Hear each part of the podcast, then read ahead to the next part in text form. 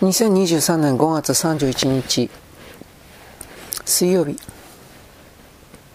肘で紳士をつき暖炉のそばに立てタバコを吸っているアンドレを指さした者がいた背の高い紳士は咳払いをして気まずそうにしていた。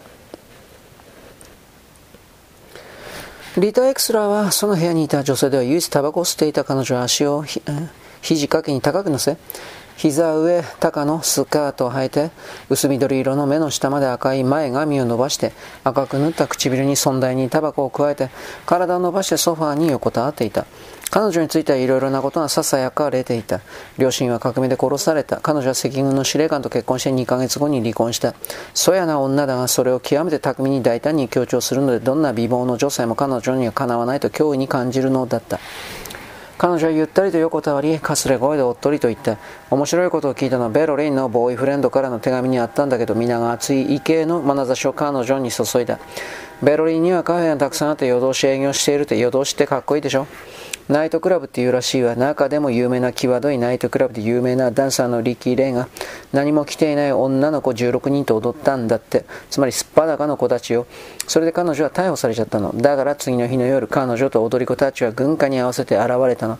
小さなシフォンのトランクスを履いて、胸に2本の金色の糸をかけて、大きな毛皮の帽子をかぶって、そして服を着ているとみなされたのよ。かっこいいでしょ。恐れをなして聞いていた他の客たちに向かって彼女はかすれ声で笑った。が目はレオを見ていた。レオが部屋に入ってきた時から彼女の目はずっと彼を目で追いかけてきた。レオはあからさまで部別的な理解の目で答えリターを侮辱すると同時に外の化していた。惨めな気持ちで足と分厚いフェルト、靴を隠しながら隅っこにポツンと座っていた貧血気味の娘がうつろな目で、外国、そういえばあちらでは配給券も生協もないって聞いては、ただ気が向いた時にお店に行ってパンでもじゃがいでも何でも砂糖でさえ買えるって、私信じられないけど、と自信なさげに言った。それに労働組合の注文なしに服が買えるらしいわ、外国では。未来はないわね。金の花縁、眼鏡をかけた哲学者が言った。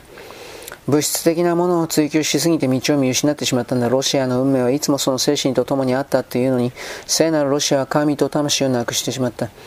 哀れな水戸やベシオルキンの話は聞いた。動いているトラムから飛び降りようとして、下に落ちて、でも幸い、片腕をなくしただけだって、だけだって。西洋にはビクトルが言った。内面的重要性はないんです。古い文明は終わっています。もはや誰にも満足できない使い古しの中身を新しい容器に入れているだけ。我々は困難に苦しむかもしれないが、新しい何かを建設している。こちら側に未来はあるんです。風邪をひいちゃったの。貧血組の娘が言った。母さんが組合でガロシの注文書きをもらってきてくれたけど私のサイズがなくて次の順番が回ってくるまでにあと3ヶ月待って風邪をひいちゃったわ僕は民間の店でガロシを買ったよコールやスミアトキンがやや得意げに言ったけど今考えてみれば早まったかもな人員削減もあるしばあば暖炉に薪を足してもいいちょっと寒いみたい今の時代の問題はリディアが言った精神的な悟りがないってこと人は純粋な信仰を忘れてしまったんだ先月うちでも人員削減があったが、自分は免れたよ。社会的な活動をしているからね、字の読めない子たちに教えているんだ、無料で。毎晩1時間ずつクラブの義務として。だから私は意識の高い市民ってことになってる。僕はクラブの図書館で副職やってるよ。コリア・スミヤトキンが言った。毎週夜3日ずつ無報酬で。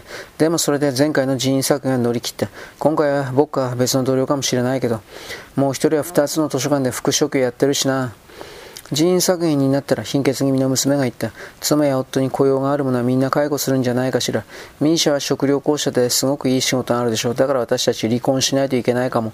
まあ大したことじゃないわ。一緒に住み続けることはできるし、よくあること。僕の職業は社会の義務なんだ、ビクトルが言って、我が偉大な共和国でも最も必要とされている職業としての工学の道を選んだよ。彼は暖炉の方をちらりと見てアンドレが聞いていたことを確かめた。僕は哲学を勉強しているんだ。レオが言った。鉄はロシア、ソビエト、連邦社会主義共和国が全く必要としない学問だからね。哲学者の中には、唖然として座り込んだ客たちの中で、アンドレがゆっくりと言った、ロシア、ソビエト、連邦社会主義共和国のプロレタリアートを必要とする者もいるだろう。かもしれない。レオが言った。それに僕は外国に逃げて自分のサービスを億万長者の最大の搾取者に売りつけて、そいつの美人妻と関係を持つかもしれないし、間違いなく、ビクトルが言った。それは君ならうまくいくね。本当ババが急いで言った。まだ寒いし踊った方がいいんじゃないかしら。リーディアちゃん。彼女はリディアにねだるような視線を送った。リディアはやれやれとため息をつくと立ち上がってアップライトピアノの前に座った。今日の客の中でまともな音楽を演奏できるのは彼女しかない。近頃ではごく稀なパーティーの全てに呼ばれるのはこのせいでこのせいではないかと彼女は思っていた。彼女は冷たい指をこすり意を決してピアノの鍵盤を叩いたジョン・グレイだ。歴史家はインターナショナル偉大な革命の参加として記録するだろう。だが革命の街にはそれぞれの参加があった。いつかペトログラードの人々は飢えと困難と希望のあの年月を思い出すのだ。ジョン・グレイの衝動的なリズムとともに。その曲はフォックストロットと呼ばれた舞曲だった。その曲には国境の彼方外国の新しいダンスの旋律とリズムがあった。風変わりなジョン・グレイという男が恋人の危機に子供ができるのは嫌だとはっきり断られるという風変わりな歌詞だ。ペトログラードにはコレラが伝染したこともあるし、チフチフスが流行ったこともある。ダン・ジョン・グレイほど広く蔓延した病はなかった。人々は生活協同組合に行列してジョン・グレイを口ずさんだ。学校の休み時間には若いカップルが大行動で踊り気の利く生徒がジョン・グレイを弾いた。男たちは走るトラムの階段にしがみつき焼けっぱちでジョン・グレイを鼻で歌った。労働者は会合に出席してマルクス主義の講義を熱心に聞いたが、その後調律していないピアノで同士がジョン・グレイを弾いてみせるとくつろいだ。陽気さは物悲しく激しいリズムは病的であり、軽薄さはどこかに存在するが永遠に手の届かないものを求めるうめきであり願いだった。冬の吹雪の中、夜通し赤旗がはためく間、街はジョン・グレイの短く鋭い音とともに絶望的に祈り続けた。リーディアは激しく演奏した。カプルは応接間を古風な二拍子でゆっくりと踊ったり、リーナは特に歌がうまいわけではなかった街中で聴いたドイツ人の歌手のようにシャンれた声で歌った。勇敢なジョン・グレイ、かわいいキティちゃん。ジョンはキティに首ったけ、熱い思いを抑えきれず告白したのに。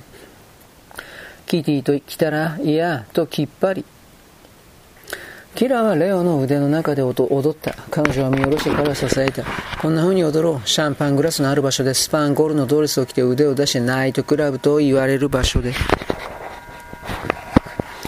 目を閉じると巧みに力強く導くたくましいからだ。彼女が昔見た壊れたガラスの歌でざわめく暗い岸辺のあの別世界に連れて行ってくれる気がした。ババは自分からアンドレにダンスを教える役を買って出て客の中に彼を引っ張り出して彼は子猫を傷つけまいとする虎のように笑みを浮かべて素直に従って悪くない生徒ねと彼女は思った。そして真面目な共産党員をこんな風に堕落させる自分が大胆だと感じていてただ堕落させきれないことは残念だった。彼は落ち着いた目でリディアやフェルト靴を履いた貧血組の娘を見ると同じようにこちらを見ており、自分の美貌に反応しない男性と会うのはやや不愉快だった。リディアは運命のワルツを弾いていた。アンドレはキラをダンスに誘った。レオは冷たい微笑みを浮かべて彼を見たが、何も言わずに二人から離れていった。ババいい先生ね。アンドレが彼女を踊りの輪に連れて行くとキラが言った。でももっときつく抱いて、ああ、そうもっときつく。運命のワルツはスローな柔らかい曲だった。時よりほんの一瞬止まったリズムを取り戻し柔らかくうねるサテンのスカートのそれに応え、もはやかつての華やかさはない舞踏しでさざめくようにわずかに揺れた。終了。